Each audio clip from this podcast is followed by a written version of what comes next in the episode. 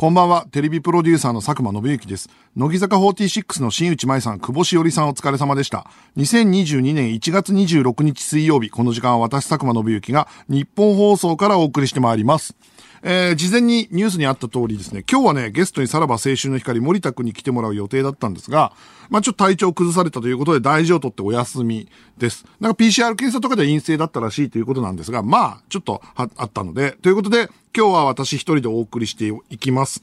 森田くんにはね、また来てもらおうと思います。あのー、いろいろ話したいこともあったんで、えー、で、他の オールナイトニッポンもいろいろ対応に追われているということでね。え、だってオールナイトニッポンで的には、霜降りがお休み？で、えー、横並びのゼロでは、先週マジラブの村上が濃厚接触でお休み。で、今週ファーストサマーウイカと、間が一応陽性で、えっと、小宮が濃厚接触ってことになってんだっけ？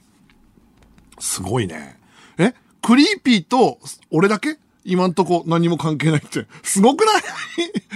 で、えー、ちなみに昨日のクリーピーがエド・シーランとかビリー・アイリッシュの替え歌をずっと歌ってたっていう。え、でもさ、さっきフワちゃんとさ、クリーピーのラジオはさ、マルシェずっと歌ってたんでしょ？な、なんなの？カラオケラジオなの？あいつら。ああ、だからね、今テレビ界の現場の様子って言ったら、だからあれだよ。えっ、と、明日ゴッドタウン撮る予定も、まあ、いろんな発熱とかしていったニュースの方がの何組かが出る予定だったから、企画一個変更したりとかっていうのをやってるし。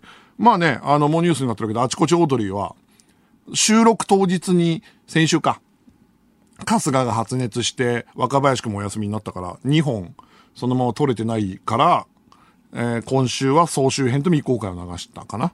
うん。っていう感じで、本当にバタバタで追われている感じで、演者さんは、まあまあニュースになるからそうなんだけど、あの、よくあるのが、ディレクターとかこれからロケする人の娘さんが熱出したとかっていう時に、P、その時にどうしようって思うんだよね。でもまあそれはもうじゃあ分かりましたって言って、結果的にだから本当その、ディレクターが俺しか残ってないみたいなことが あったりするから、うん、ちっちゃいお子さん持ってたりするとしょうがないじゃん。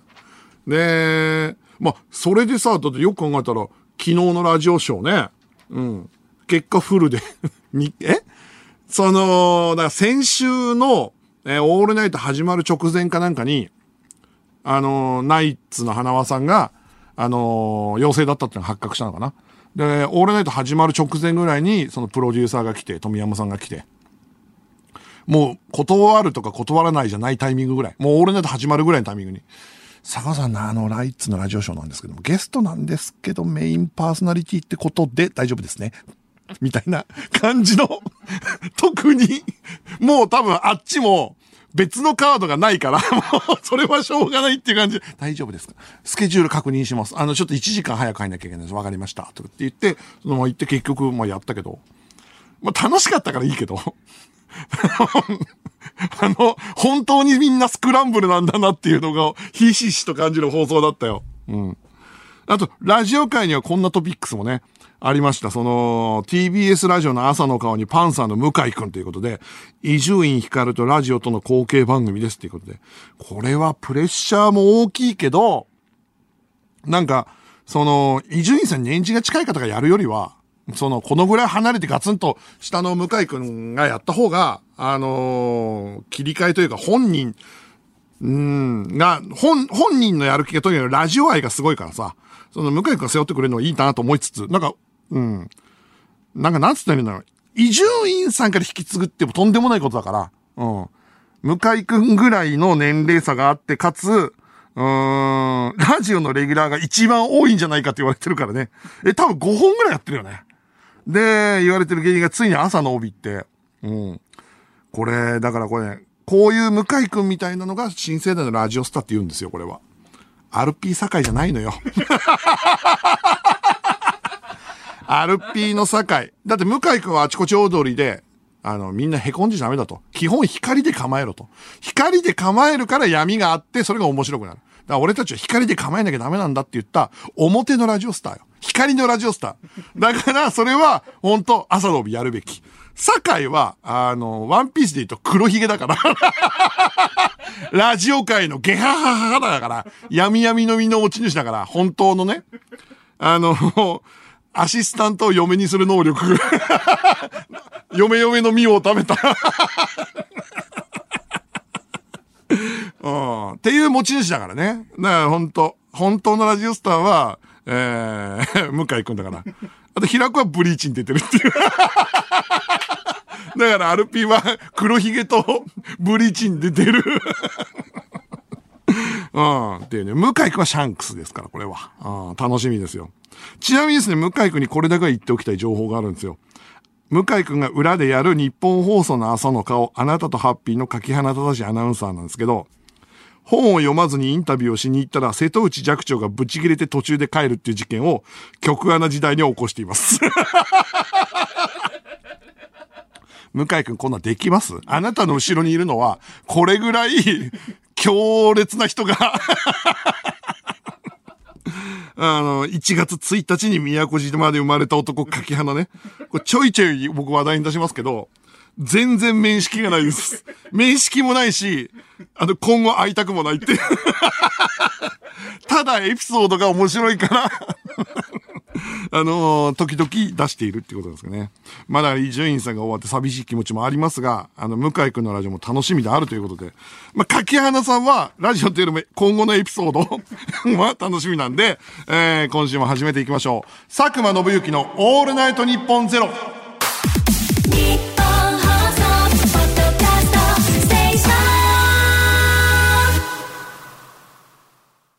改めましてこんばんは、佐久間信之です。毎週水曜日のこの時間は佐久間信之のオールナイト日本ゼロをお送りしていきます。あ、そうだ、だからラジオショーでさ、鉄板トークで話したよ、サクティでもらったメール。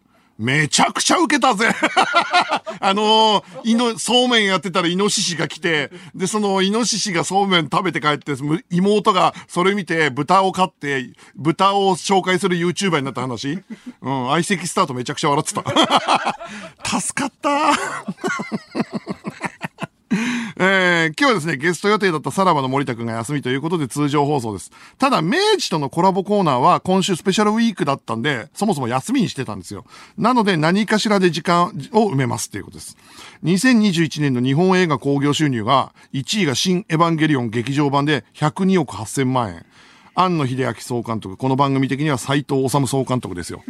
さっきね、冗談で斎藤の代表作だからね、エヴァな、つったら、あの、ぽつりと、はい、ギャラクシー賞狙ってます。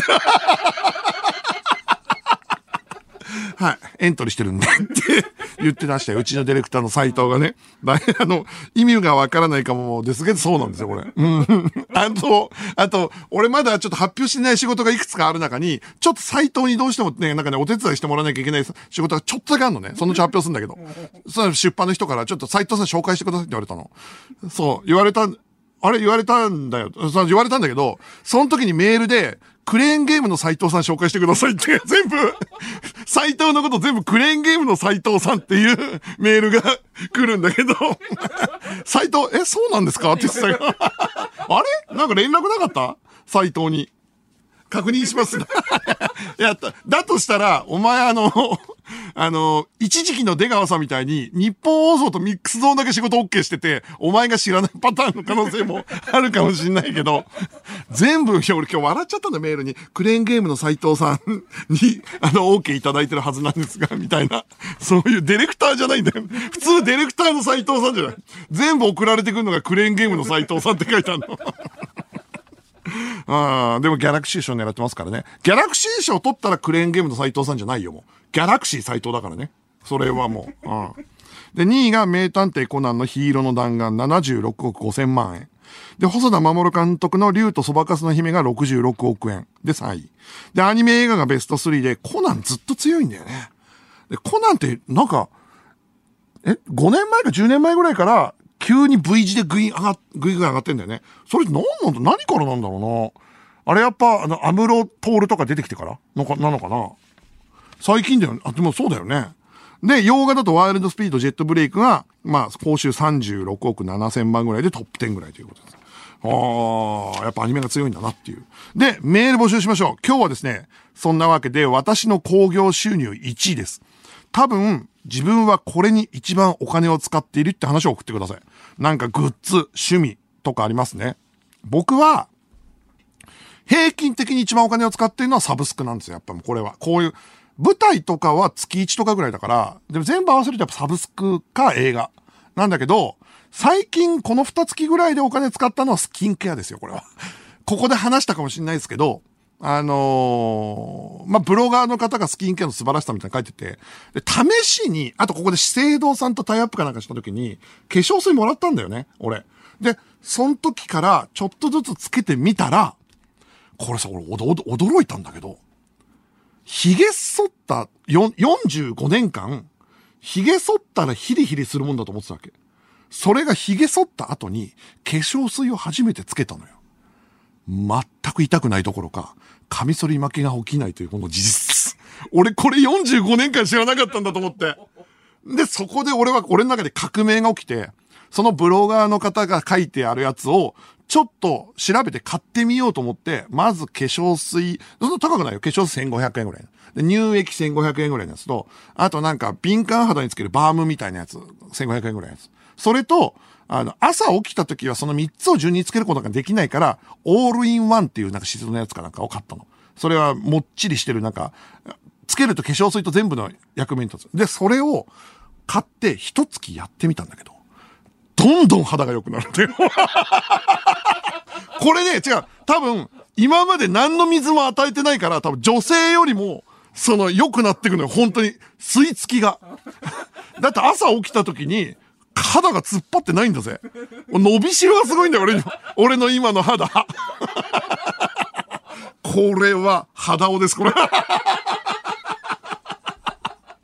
ああ、いや、これはね、本当ね、おじさんでもそんなことあるんだと思って。うん。それね、やった方がいいよ、サイト。絶対。30、えお前今いくつぐらいだっけ ?34 くらい、そっからぐらいだから。そっからぐらいよ。やってますえ、やってんの？サイト。早い。化粧水つけてんの？いつからつけてんの？二十歳からつけてんだって。うわ全然すごい美容男子だえ？みんなつけてる？つけてる ?AD の菊田は俺はつけてます。他のミキサーチームとか、あとサッカーチームはやってないんだね。え、ディレクターはやってんだ。いた、まあ、だから俺は痛くなってたの、ずっと。そういうもんだと思ってたの。男の肌ってそういうもんだと思ってたの。痛くなるのは。で、朝起きた時にカピカピなのは、そういうもんだと思ってたら、化粧水をつけるだけで全然違うっていうのが 福田やってる？やってない？いや、だからやっぱ、菊田と、AD 菊田とディレクターサイトだけだわ。ああ、意外にやってんだなはあ。なんだっていうね、まあだから最近、あのー、人生で変わったことといえばそういうことですね。えー、皆さんの興行収入1位、一番お金を使っているものを教えてください。受付メールアドレスは、佐久間アットマークオールナイトニッポンドットコム、佐久間アットマークオールナイトニッポンドットコムです。メールを送ってくれたリスナーから抽選で5名に番組ステッカーをプレゼントします。さて、この番組はスマートフォンアプリのミクチャでも、東京都千代田区有楽町ニッポン放送、第3スタジオのライブ映像とともに同時生配信でお届けしています。さらに放送終了後にはミクチャ限定のアフタートークも生配信。ミクチャのアプリをダウンロードして、オールナイトニッポンゼロのアカウントをフォローするだけで、誰でも簡単に無料で見られます。オールナイトニッポンゼロ、ぜひミクチャでもお楽しみください。ではここで一曲、ザ・チェリーコークスで、さらば青春の光で。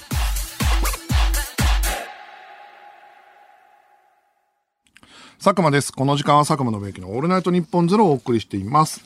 えー、メール来てます。ラジオネーム、ロボット氷枕。柿花、柿花アナは、ギャンブルで金がなくなりすぎて、裸にダウンジャケットで日本放送に出社、出社したことがあります。これ、向井さんできますか？ちょっと待って。面白すぎんだけど。ちょっと、ちょっと、あとさ、裸にダウンジャケットでも別に金は浮かないでしょ。どういう、これ嘘なの？本当なの？どっちなの？どっちなんだろう？嘘。でも本当であってほしいな。ディレクターに借金をしてたの？ディレクターにアナウンサーが借金してたの？へえ。でもさ、裸にダウンジャケットっていうのは着るものがなくなったってことでしょ？そんなわけなくない？服売ったってこと？それなら先にダウンの方が高いんじゃねえかってのもあるしさ。いやーでもちょっと面白いなあの人裸ダウンジャケットが似合うルックスだしな面白いわ。えー、引き続きメールお待ちしております。受付メールアドレスは、佐久間アットマークオールナイトニッポンドットコム、佐久間アットマークオールナイトニッポンドットコムです。えー、あのですね、まあ、昨日、一昨日ぐらい発表されたんですけど、サンマ御殿に出たんですよ。サンマ御殿に出たんですよ。これずっと言えなかったんですけど、あのー、撮ったのは、えー、年明け2週間前ぐらいかな。で、えっ、と、オファーいただいたのは年内に結構いただいてて、でも、年内さ、ここでも話したけど、ネットフリックス作ったりとか、いろいろ、その、あったから、まあ、お断りっていうか、合わなかったんだけど、その、年明けだったらみたいな話になってて、その、俺連絡先も明かしてないから、なんか、人力車のマネージャーさんとか、おぎやげのマネージャーさんとかか、経由で連絡来て、まあ悩んだんだけど、俺、ディレクターとしてさ、一回もさんまさん会ったことないから、これこのままディレクターとして会うことってもうないだろうなと思って。テレ東ってさんまさん、あの、充電旅が何十年ぶりぐらいで出たことないから、だから、これビッグスリーは、なんか、この現役でいる間に一回見て会ってみたいなと思って。で、そうなるともう、これがさんまさんに会える最後のチャンスかもしれないと思って うん。だから、まあ、会いたいな、会ってみたいなと思うのと、あとはちょっとさ、さんま御殿の噂って芸人よく言うじゃん。戦場だとかさ、さんまさんと目があったら、あの、何もなかったら、振られると、振られ、もう下向いちゃうとか、あとすぐ切られるとかさ、そういうさ、さんま御殿あるあるのエピソードを、俺、ゴッドタンとかで、あちこちオードリーで死ぬほど聞いてきたのよ。で、俺勝手に想像が膨らんでるから、見てみたいっていう気持ちが、抑えきれなくなっちゃって。で、まあまあ、あの、あ、OK しました。OK したのよ。で、年明けですって言われたら、そしたら、あの、年内に2月前ぐらいかな。これアンケート返送していただけますかっていう年内中にって言われたアンケートが、その、その、項目が4つぐらいあって、で、そのドキドキしたこととか、ムカついたこととかいくつかあって。で、これさ、もうその、芸人じゃないからこそ、ちゃんと書いた方がいいなと思って。で、もう仕事の合間縫って、それぞれに4つか5つぐらいずつのエピソードを4項目ぐらい書いたから、20個ぐらいのエピソードを、もう エッセイ本ですよ。エッセイ本かのようなアンケートを書いて、で、その後、まあ、わかんない。その、よく出てらっしゃる方にはそんなアンケートないのかもしれないけど、俺は初めてだから、どう、こういう人ですよと。こういうことやってて、こういうのが苦手ですよ。人物紹介のアンケートみたいなのもあって。で、最後に、なんか、もし面白い人がいればっていう、なんか、そう、紹介のコーナーみたいなのもあって、それは多分今後に活かすためだと思うんだけど、そこまでちゃんと全部埋めてさ。で、しっかり書いて、アンケートを送ったわけ。で、えー、年が明けてすぐ、えっ、ー、と、収録の、まあ、2週間前ぐらいに打ち合わせしましょうって言われて、で、リモートで打ち合わせ始まったんだけど、その時に、えー、ディレクターさんとプロデューサーさんとかがいて、で、それで、えー、リモートで打ち合わせしたの時に、何を話すのかなと思ったら、その、他の人はわかんない。毎回これがどうかわかんないよ。俺だからなのかもしれないけど。えっと、じゃあ佐久間さん、あの、この、ドキドキしたことの1個目にある話から説明というかお話ししていただいていいですかって言われて、あのね、一個ずつのエピソードを、そのスタッフに満勤で話すんだよね。多分、タレントさんはやんないかもしれないけど、きっと、俺だからかもしれないけど、これどういう話なんですかみたいな。で、それを、だから、あ、これっていうのは、あ、もうこれをちゃんとやろうと思って。いや、これこないだっていう やって、で、俺20個書いちゃったから、20個ちゃんとフリートークしたら、やっぱ丸1時間ぐらいよ。だもうほんと、エッセイ本からのフリートークラジオ。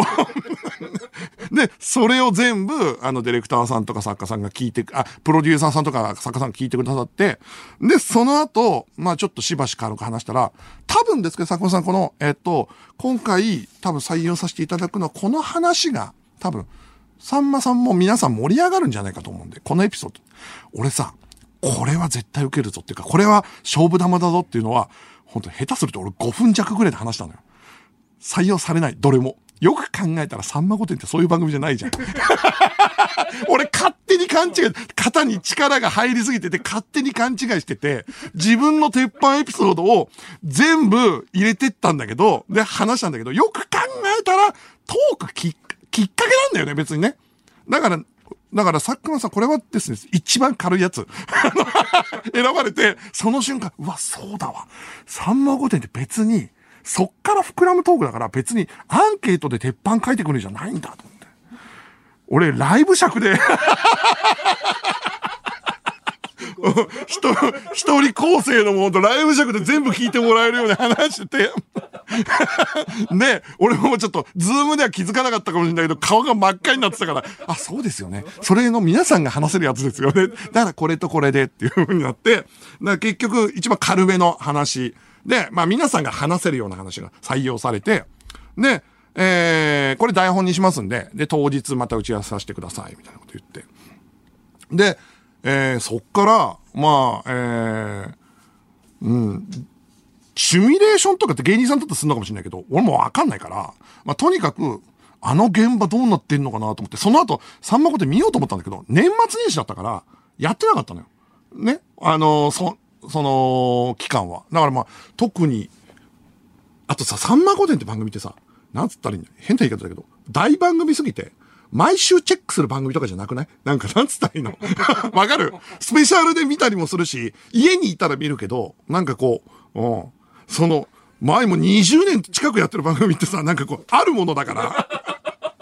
そういや、そんな、最近、最近忙しかったから見れてねえなとかと、どう、どうだったっけなとかと思いながら、本番に行ったの。で、日本テレビに行って、日本テレビに行って楽屋入ったんだけど、あの、大番組じゃん。だから、あの、やっぱさ、楽屋の外にもスタッフがいるみたいな。要は、えー、それぞれのタレントさんは、マネージャーさんとかスタイリストとか全員いるから、チーフクラスが全員来てる、多分ね。なわけだよ。だから、その、楽屋に入りきれなかったりするぐらいの感じなんだけど、俺だけ一人でポツンとこうやってて、で、特にさんま御殿って打ち合わせももうないから、ほぼ。だからちょっとだけ顔でぐらいだから何にもないまま、入って、ちょっとだけメイクして、で、で、うーん、やることがないなっていうで、えー、そしたらスタイリストさんが来てくれて、あのー、スッキリの時に、あの、遅れたって話で、まあ、盛り上がったそのスタイリストさんが来てくれて、で、佐久間さんちょっと今日、その、さんま御殿だって言うんで、その、いくつかバリエーション用意したんで、見せられたのよ。黒のジャケットのバージョン違いを うん。どうせも黒のジャケットしかないから、黒のジャケットのバージョン違いで、一番じゃあ、その襟がかっこいいやつにしますかとか、そういうみたいなの一個選んで。あと中、黒の T シャツか、えっ、ー、と、チェックのシャツか、えー、もの、もう黒のシャツか、三つあるんですけど、って言われて。そうですね、今日ちょっとゴールデンで派手なセットなんで、うん、チェックのシャツにしますかって言って、2分ぐらい 2分ぐらい考えて。で、まあそうなって。ね、まあその、それ、そうするともやることないから。もう何にもやることない。ね。あのー、その時にちょっと悩んだのが、これだからやっぱ、若手芸人みたいな悩みなんだけど、俺って、さんまさんに挨拶すべきっていうのが、わかんなくて。まあコロナ禍だってのもあるし、あのー、でもしょ、初めてお仕事する人って多分普通の現場では挨拶するのよ。で、まあ、ゴッドタンとかの場合は芸人とかはもうフランクにみんな挨拶してるけど、ディレクターの俺には初めて仕事する人だけ俺が挨拶に行くぐらいだから、それは特集っていうかディレクターととタレントじゃん。演者として行く場合って、さんまさんに挨拶行くのかな？え、どっちなんだろうと思って、一回廊下出て様子見ようかなと思って、廊下うろうろしてたら、それはそれで今度ね、日テレにいろんなタレントさんいるじゃん。で、仕事したことある芸人さんとかもたくさんいるじゃん。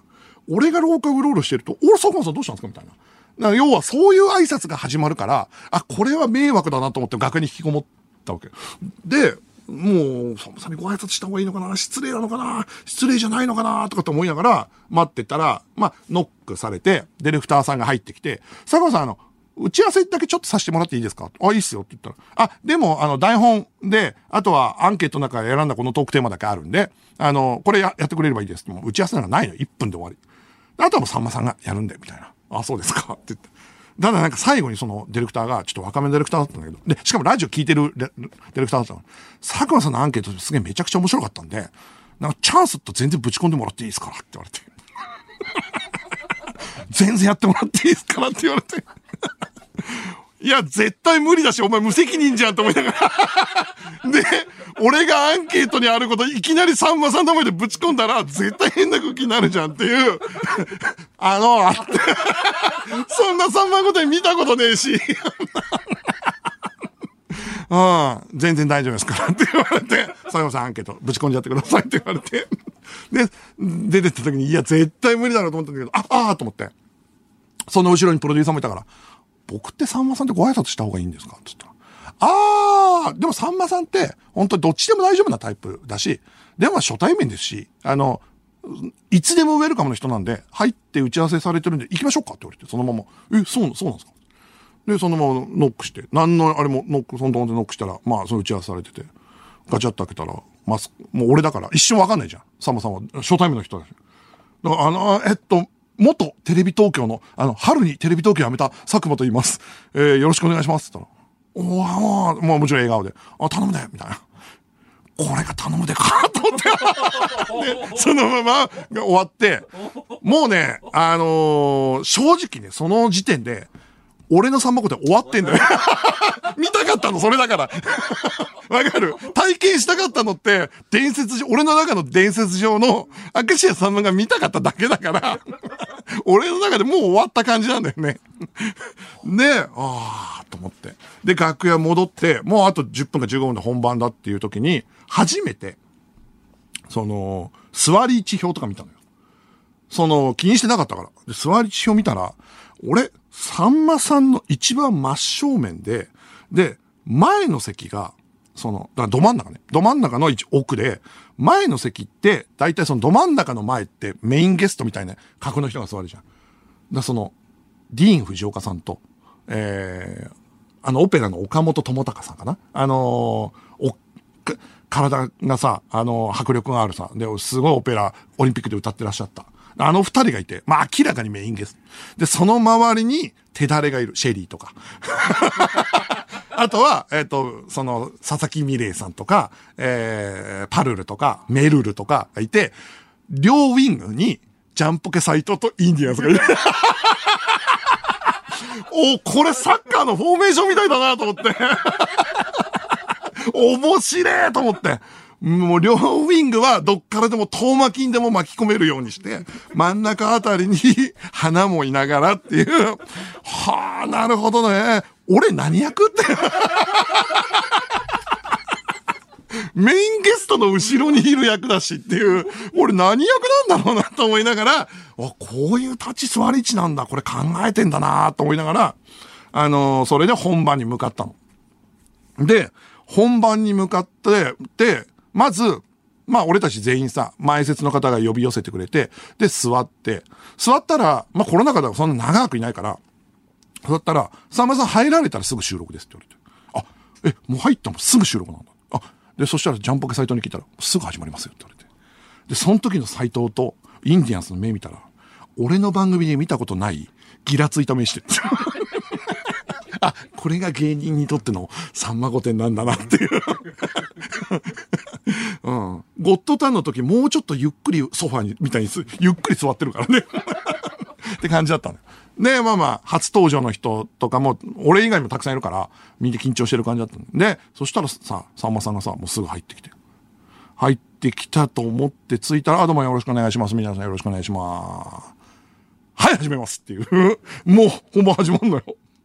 で、えっ、と、これはどこまで言っていいのかわかんないんだけど、まあいいか。あの、実、え、最初、本当オンエアには流れない、あの、どういう人が出るかっていう短めの VTR が流れるのね。1分ぐらいの。それは、どっちかというとさんまさんは多分知ってらっしゃると思うんだけど、お互いにこういう人ですよっていう。俺だったらその岡本さんとか、影井ひなさんとか、そういう人がこういう人ですよっていうのをお互いに分かるための VTR が、これは多分本番では流れない紹介 VTR が流れて、紹介 VTR が1分半、1から1分半ぐらいに流れたらもう、さあということでなんとかっていうことでねっていうんで、さんまさん始まって、そっから2時間弱かな。もうほんと、一回もさんまさん水飲まず、ノンストップで始めんだけど、で、俺はさ、一番最初に、前、えっ、ー、と、初登場の人たちがいじられて、ディーン、まあ、そのメインクラスの人がいじられた後最後いじられて、軽くいじられて、まあ自己紹介して。どういう話したかオンエア見てほしいけど、使われてるかどうか知らないけど。で、その後、アンケートのネタを、まず一人ずつ放り込まれて、振られて、最初の話でアンケートが出た後、その後フリートークなわけよ。結局ね。結局だからドキドキしたことで、ディーン・藤岡さんのドキドキしたことが発表される、まあそこまでアンケートなんだけど、そっからはフリートークだから、うーわーと思って。俺やっぱ勘違いしてたなと思って、その要は、自分で書いてきたアンケートなんて、一番最初の話の取っかかりで、一人一つしか紹介されなくて、あとは、えー、例えばドキドキすることってテーマで、その、なんか、女性にこう声かけられてドキドキしたって話がアンケートであったら、ほんまか、じゃ、斎藤お前そんなモテへんからドキドキせんやろ、みたいな。そっからは何振られるかわかんないの。うん。だから、待て待て待て。え、待て待て待て。え、これ、え、俺、俺、もう何の、何もないのと一緒じゃんと思って。怖えこれがさんま御殿なんだと思って。で、俺さ、一番見える場所、ボランチの場所にいるから。ボランチとセンターバックなぐらいの場所にいるから、一番見えやすい場所の真ん中だから。で、パッて見たら、やっぱみんなのこの緊張が 全然違います。タイさんさんに対して。で、ジャンポケ斎藤、えー、インディアンス。インディアンスはもうコンビで肩入れてるからで、シェリーとかは、あの、なんだろう、もう何回も出てらっしゃる人じゃん。だからさ、多分だけど、あの、こぼれ玉も拾いますよって空気が。わかる？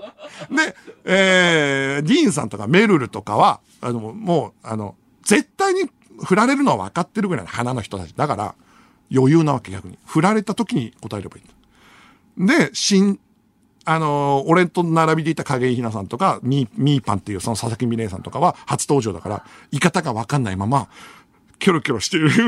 そしたら、すげえ高速のパス回しがずっと芸人とかの間で 行われてる。これがさんま御殿か。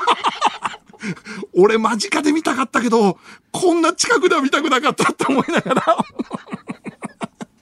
うん、っていう風に見てて、そしたらやっぱ、あの、でもね、めちゃくちゃ優しかった。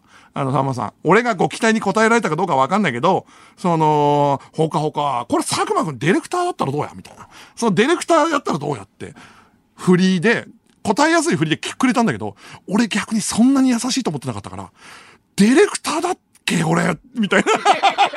ディレクターとしての何かあんま用意してなくて、なんかね、そのアンケートとか全部ラジオに出てる人とか、そういうので、会社辞めたとかで準備してたから、一番シンプルなパスくれたから、もうドギマギしちゃったんだよね。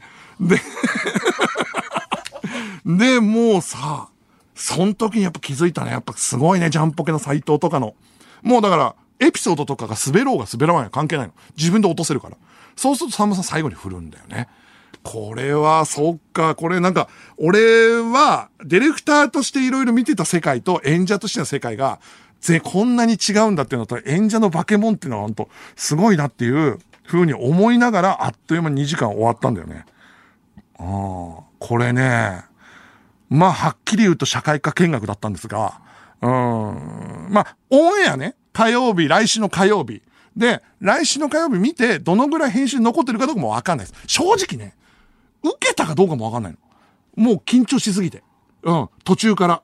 で、もう頭ぐるぐる、あ、これ何振られんだろうと思いながらやってたけど、だからもう何が起きてるかもわかんないんだけど、いい思い出になりました。うん。本当に。いいよ。で、俺最後さんまさんに挨拶で、いい思い出になりましたって。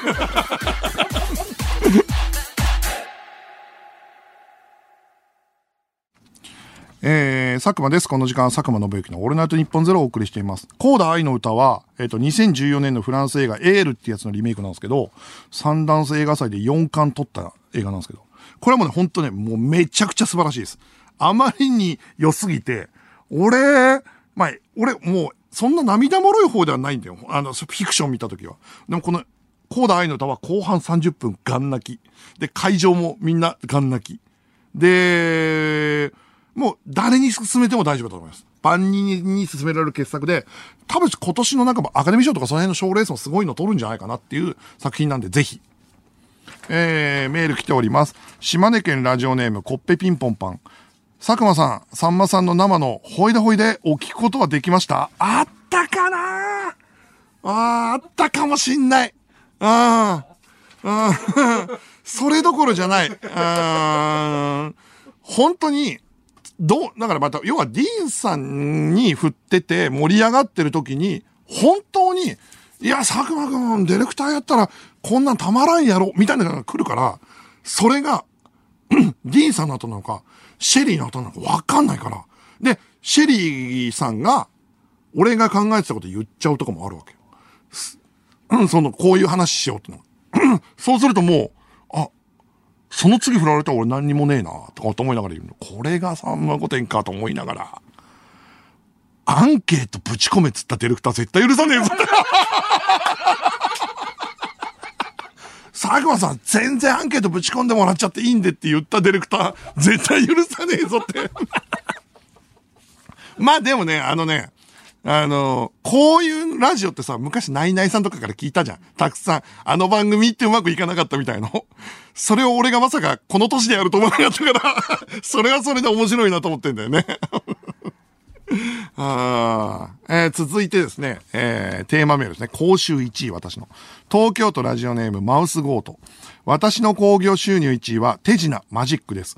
舞台を見に行ったり、自分の練習でスタジオを借りたり、少なく見積もっても年間数十万は使っています。へえ。スタジオ借りて？へえ。マジックができたらモテるんじゃないかという不純な動機で大学時代に始めたんですが、人体切断や鳩を出すような距離感のマジックの練習を始めてしまったため、日常生活でちょっとマジックやっても、やってよと言われても、何もできるようにならず、もちろんモテるようにもなりませんでした。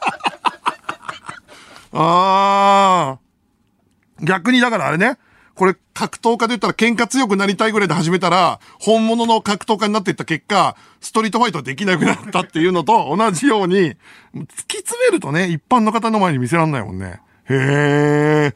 いや、面白いじゃん。へ 続きまして、ラジオネームむつき。自分の興行収入ナンバーワンは浦和レッズです。あー、サッカーね。1995年ぐらいからサポーターですが、今までの国内と海外の遠征代だけで200万は使ってるはずです。その他にもチケット代やグッズ代がかかるので、総額はもっといきます。毎週見に行ってる方は1000万じゃ収まらないと思います。そうかこう、野球の人もそうだけど、サッカーの場合は海外遠征があるのか。浦和なんて好きだと、アジアカップってアジアチャンピオンシップか。とかがあるもんね。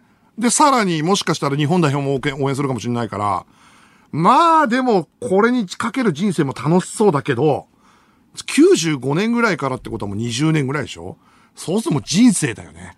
人生をなんか一緒に応援できるものがあるのは素晴らしい。えー、ではこちらのコーナーに参りましょう。カンペ。リスナーからカンペに書かれていたことを送ってもらいます。カンペというのは番組中にスタッフが出演者に見せる指示の書かれた紙で、そろそろ CM とか誰々に話を振ってみたいなやつです。カンペを紹介してどんな番組なのかを考えていきます。えー、1枚目です。島根県ラジオネーム藤原元スマブラ参戦。家の電灯を後からリモコン式のやつに変えると、リモコンで消したのに元のスイッチでつけようとするせいで、何回スイッチを押してもつかねえなぁとなるため、結局元のスイッチしか使わなくなって、いつの間にかリモコンがどっか行きます。あー、わかるわかるよこれは、うん。俺、それで一人暮らしの時リモコンのやつやめたもんな。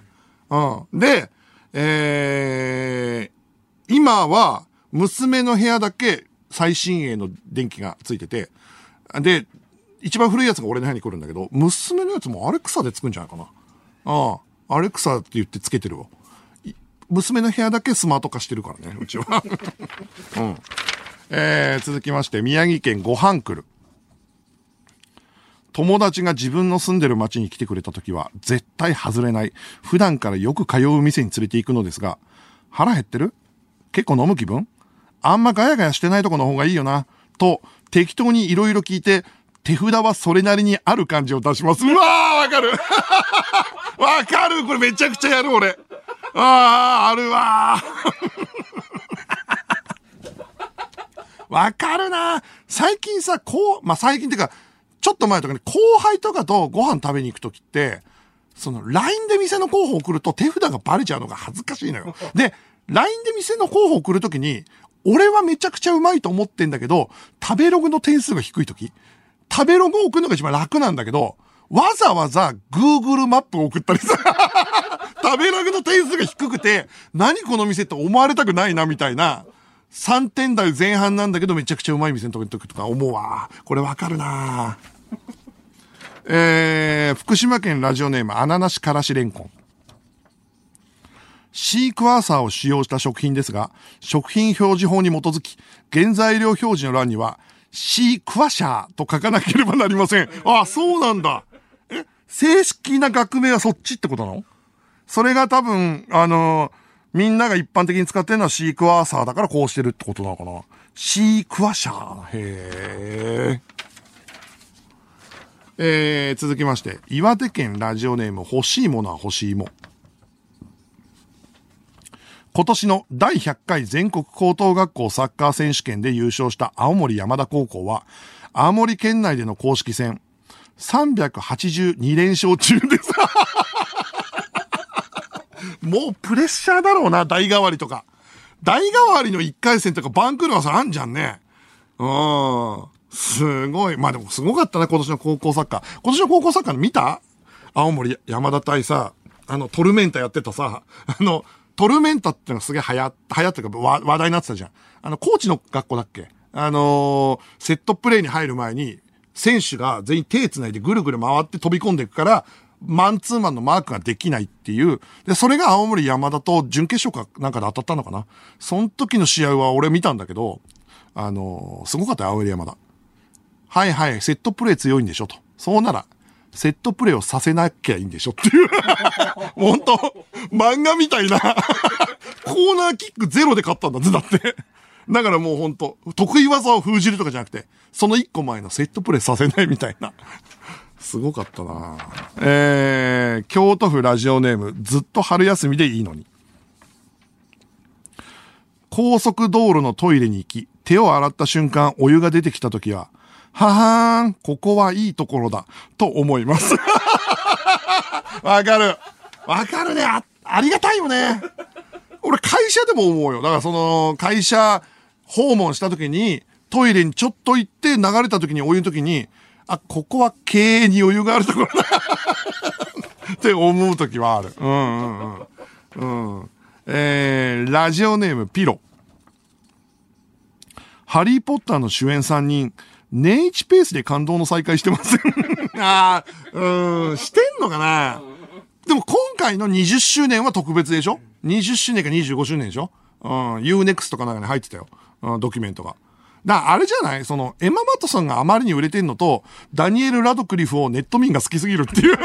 その二つの理由で、あのうん、本当なのかな？あのダニエル・ラドクリフのさ、両親がさ、えー、ハリー・ポッター時代に稼いでるお金を全部ちゃんと管理してたから、もう大富豪だから、好きな作品出れるっていうのがネネットの記事で見たことあって。だからあんな、そのゾンビで、あの、ボートみたいになるやつとか、両腕がマシンガンの映画とか、そういうのを選んでるって聞くんだけど、それは都市伝説なのか本当なのかどっちなんだろうなえー、続きまして。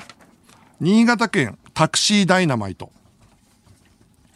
連ドラのホームページにある相関図といえば、通常、昔の恋人が忘れられないなどのワードが細かく登場人物同士を結んでいますが、この冬放送の TBS 新ドラマ DCU のホームページでは、ワードが恋人、憧れ、命の恩人、でかくなったな、の4つのみという骨太な相関図が見れます。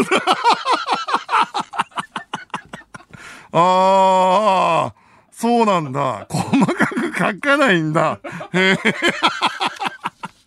ああ、面白いな。えー、続きまして、東京都ラジオネーム、ジョーダン・ヘンダーソン。J リーグサポーターは、伊藤淳也選手を IJ、田中淳也選手を TJ のように、下の名前が淳也の選手を略す方向、略す風潮にあるのですが、PJ は、ペトロ、ペドロ・ジュニオール選手の略称なので、注意が必要です。まあ、P の日本人いないからな。急にだけどな。わかりました。ありがとうございます。えー、以上です。えー、この後、え、えっと、引き続きカンペに書かれていたことをお待ちしております。受付メールアドレスは、佐久間アットマーク、オールナイトニッポンドットコム、佐久間アットマーク、オールナイトニッポンドットコムです。メールの件名に、カンペと書いて送ってください。ここで一曲、ずっと真夜中でいいのにで、あいつら全員同窓会。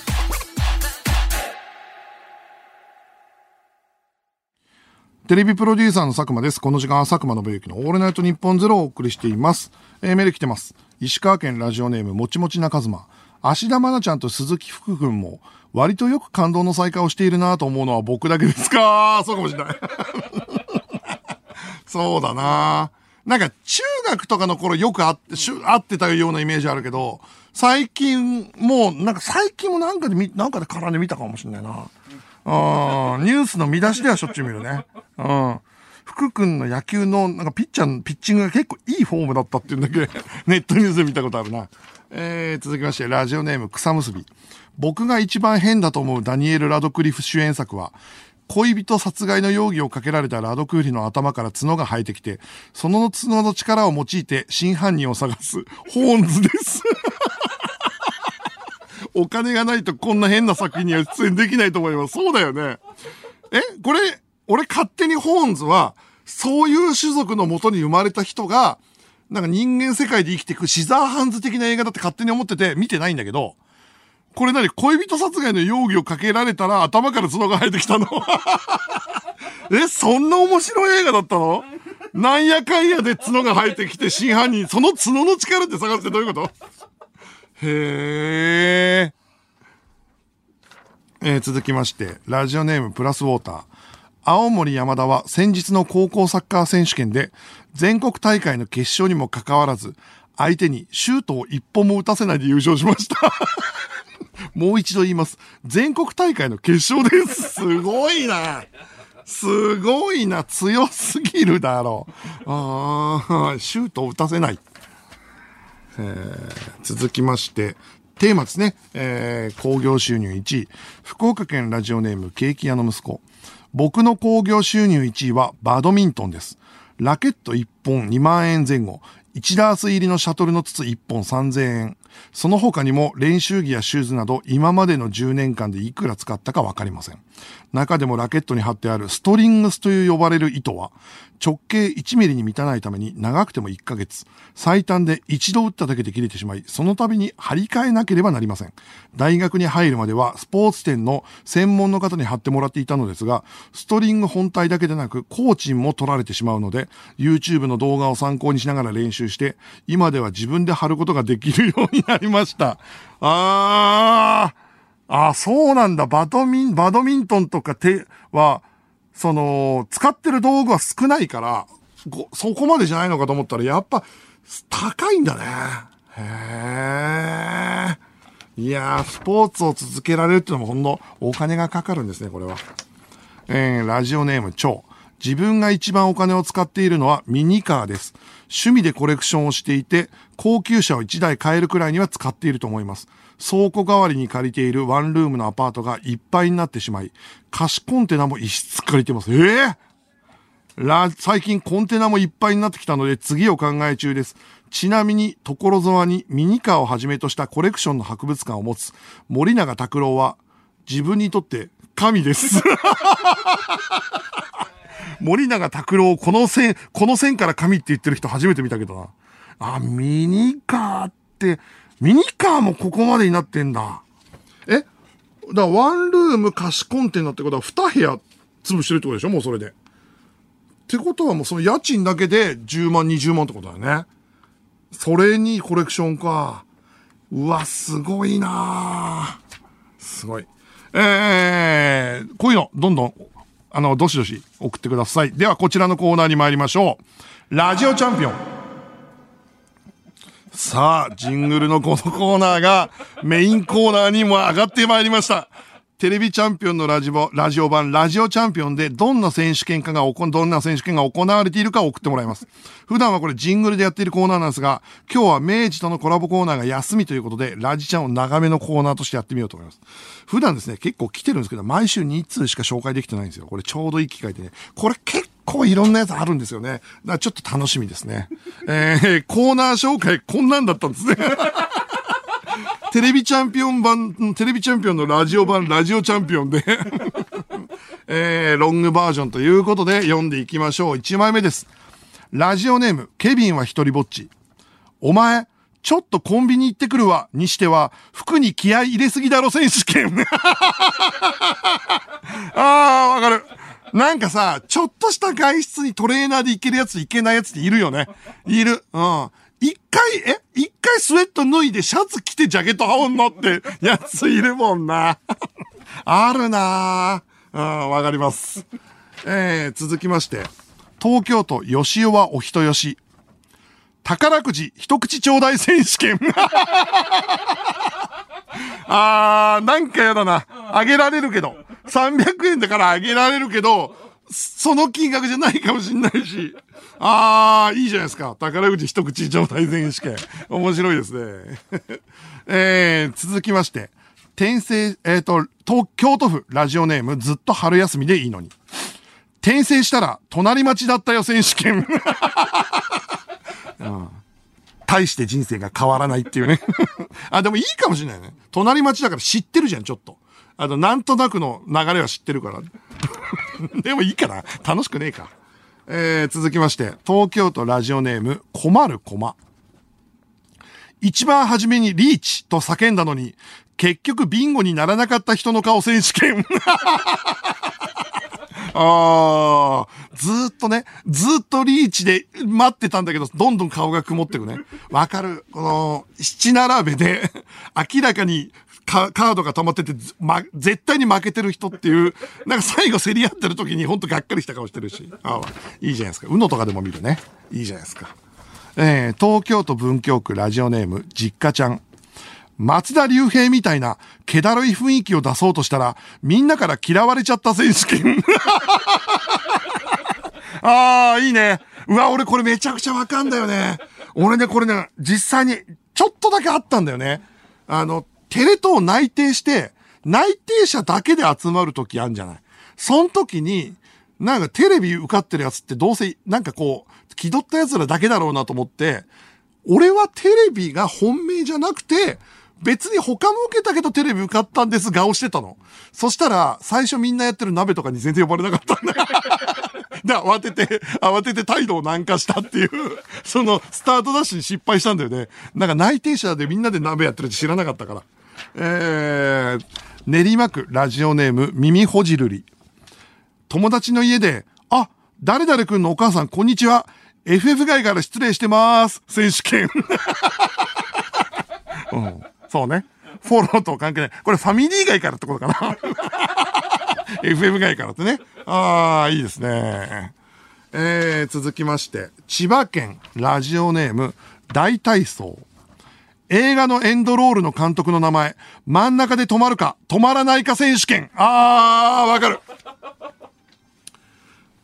これもね、俺めちゃくちゃわかるっていうか、一個、キスガマンの映画の監督やったじゃん。その時に、佐久間さんエンドロール入れますけど、止めますか止めませんかって言われて、その時に、お、選べるんですか？って言われて。で、俺も本当に何の気もなかったから、あ、じゃあ止めてくださいって言ったの。で、その後、ソーズディレクターっていう映画大好きなディレクターに、佐久さん、キス我慢面白かったです。ただ、佐久間さんは止めるタイプなんだなと思いましたって 言われて、え、はずと思って、え、止めるタイプってあるんだいや、止めるタイプの監督なんだなと思いましたって、相続に言われて、だキス我慢の2見てください。エンドロール。流れてます。だ1は止まってて、2は流れてるんですよ。うんえー、続きまして、群馬県ラジオネーム、モハメド有田焼。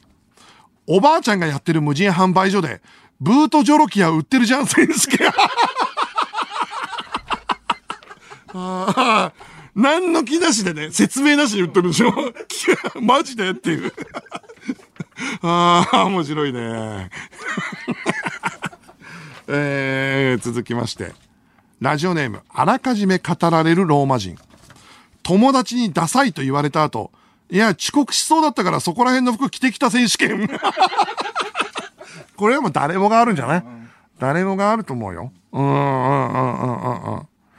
俺も本当青春高校の最後の、えっ、ー、と、最後の、その、もう番組が終わる時に、コンサートみたいなのやった時に、生徒の前で挨拶する時に出てった服が、あのー、パーカーのまんま一緒の色だったのね。だそしたらなんか、その、10代の生徒たちから、パジャマみたい。パジャマ着てんじゃねえって言われて、俺この後すげえいい話しようとしてんだなと思ったから、いや、これたまたま家で着てきた。っていう話したもんね えー、大阪府ラジオネーム身長なスピン。八駆除の格好で宇宙へ行っちゃおう選手権。いや、もうバカだよ。バカな発想だけど。わかるけどね。あの格好が宇宙服みたいだなって。みんな思ってるけど、口に出さないんだよ。バカっぽいから。あー、以上えー、面白かったな久しぶりにこういうのやるといいですね。うん、テンポもいいし、レベルも高くて楽しかったです、非常に。引き続きラジオチャンピオンでどんな選手権が行われているのかを募集します。受付メールアドレスは、佐久間アットマークオールナイトニッポンドットコム、佐久間アットマークオールナイトニッポンドットコムで、メールの件名にラジオチャンピオンと書いて送ってください。来週は明治のコーナーが復活するので、バレンタインだけテーマ。だよね。バレンタインがテーマで募集してます。えー、ではここで一曲、サカナクションで夜の踊り子。ニッポン放送ポッドキャストステーションテレビプロデューサーの佐久間です。ではメールを紹介していきましょう。えー、ラジオネーム藤原元スマブラ参戦。ミニカーマニアで有名な森永拓郎さんですが、ミニカー大好き少年みたいな肩書きで登場した少年が、自慢のミニカーを紹介した時に、僕はそれ3台持ってるけどね、って言い放ってました。大人げないを通り越して、もはや感心しました いや、ほんとだよな。俺も逆に、その、がっかりっていうより期待通りな感じがちょっとしちゃったけどね。面白いなえー、ラジオネーム寒さ対策。ちょっとした外出でもちゃんとした格好で行く選手権ですが、キングカズはコンビニにスーツで行くそうです。誰が見ても神です。面白いなカズは、そっか、かっこいいな ね、続きまして、工業収入1位のメールですね。ラジオネーム、ラジハナ。今年還暦の親父ランナーです。ほう、52歳から健康のために走り出しました。ランニングはウェアとシューズだけでお金がかからないと言われましたが、あれは嘘です。走り出した頃は、初心者用のクッションのあるもの、慣れてくるとどんどん軽いタイプが欲しくなり、次々に新製品を買います。数年前からの厚底ブームでさらにシューズが増えました。去年は1万5千円から3万円弱を8足買い、20万5千円シューズにつぎ込みました。僕の興行収入1位はランニングシューズです。わー、還暦手前。ランニングってそんなかかるんだ。やんでもハマるとやっぱかかるんだな。このぐらい。だって毎日走ってたら確かにス、シューズを履き潰すもんね。あと、厚底ブームっていうのが来るんだ。こっちの方がいいとかっていうのが欲しくなっちゃうんだ。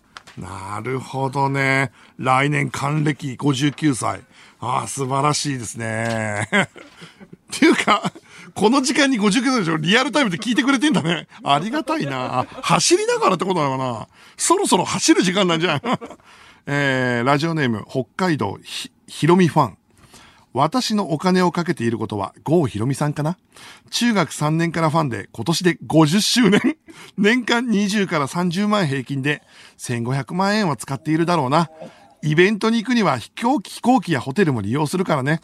佐久間さんより20歳お姉さんかな？かっこいいああ、かっこいい幅広いですな。ああ、僕より20歳ぐらい上ってことは、このランナーの方よりも年上って方ですね。あキャリアが違うね。ってことは、中3からファンってことは、まあ、そんな、ね、数十年。いや、数十年、お、50、今年50周年か。50年追っかけられるってやっぱ、ゴーさん、まずゴーさんすごくない？ゴーさんだってルックスも変わってないもんね。50年一人のファンを幸せにするって、まず俺ゴーヒロミすげえなと思ったけど。で、1500万以上使ってる。はあ、すごいですよ。人生ですね。かっこいいテーマだったね、これ。ベテラン、ベテランリスナーが投稿しやすいいいテーマだったんですよ、これ。えー、引き続きメールお待ちしております。受付メールアドレスは、佐久間アットマークオールナイトニッポンドットコム、佐久間アットマークオールナイトニッポンドットコムです。ここで一曲、竹原ピストルで、虹を待つな、橋をかけろ。佐久間信之のオールナイトニッポンゼロ、そろそろお別れのお時間です。ミクチャでは番組終了後にアフタートークもあります。そちらもぜひご覧ください。えー、急遽の通常放送でした。えー、まあでもね、すごい楽しかったです。ラジオチャンピオンの話もでき、ラジオチャンピオンのコーナーもできたし、あと、その、サンマー御殿の話も、あの、本当だったら来週かなと思ってたんだけど、まあ急遽できたから、放送前に、俺のなんかドキドキと緊張がちゃんと話せたのは、それは急遽のことだったからよかったななんていうふうに思いますね。で、この後4時半から上柳正彦朝ぼらけです。ぜひお聞きください。メールが来ております。えー、ラジオネーム、ラジハナ。採用ありがとうございます。あ、なるほど。さっきのランニングリスナーの方ですね。はい。ランニング中です。採用にびっくりして転倒しました。あー、いいですね。気をつけてください。そしてこのなんかこの、このユーモアが、ちょっと年配の俺より先輩感が漂ういいメールですね。ああ、いいね。ランニング中の僕、俺より15歳ぐらい年上の方が、えー聞いてるっていうのがすごいいいですね。えー、ラジオネームサスペンダー。セブンのおでんに一番お金を使っているというメールを送ろうとしたところで、先ほどのゴーさんのファンの方のメールが読まれました。私が甘かったです。人生の先輩の話が聞けて、本当に光栄でした。今日はありがとうございました。ああ、いやー、さっきのゴーさんの、えー、50年追っかけてる方のメールは本当に感動したな。すごい良かったなと思いますね。なんかさ、あのーコロナになってさ、その、自分の、なんか、自分一人の時間が増えたり、あとエンタメに、今日サカナクションのライブってサカナクションも言ってたんだけど、音楽でやれること何なんだろうなとかと思ったり、俺もそういう風に思ってたりしたんだけど、今日のこのテーマすごい良くてさ、なんか、それぞれに人生が支えられてるものとか、あとは好きでお金使ってて、それを嬉しそうに話してて、で、挙句の果てがこの60歳のね、あ、60歳というかもっと年上の方か。その60歳のラランニングリスナーの方とか、あとは僕よりももっと20歳上の郷ひろみさんのファンの方が50年推し活してるのを、こんな誇らしく語るっていう素晴らしい人、まず50年応援してるのもすごいし、50年引きつけてる人もすごいっていうのも、なんかね、すごいなんかこう、非常にグッときました。で、なんかエンタメってすごいいいなと思いつつ、自分もなんかそういう人が、あの、押しててよかったなとか、お金使ってよかったなと思うようなものを作りたいって思うなんか、ちょっときっかけにまた思い直せるようないい回になりました。えー、オミクロンもろもろ大変ですが、皆さん、自分の人生というか生活を守りながら楽しんでいきましょう。えー、野郎ども、港に別れを告げろよ、その、テレビプロデューサーの佐久間信之でした。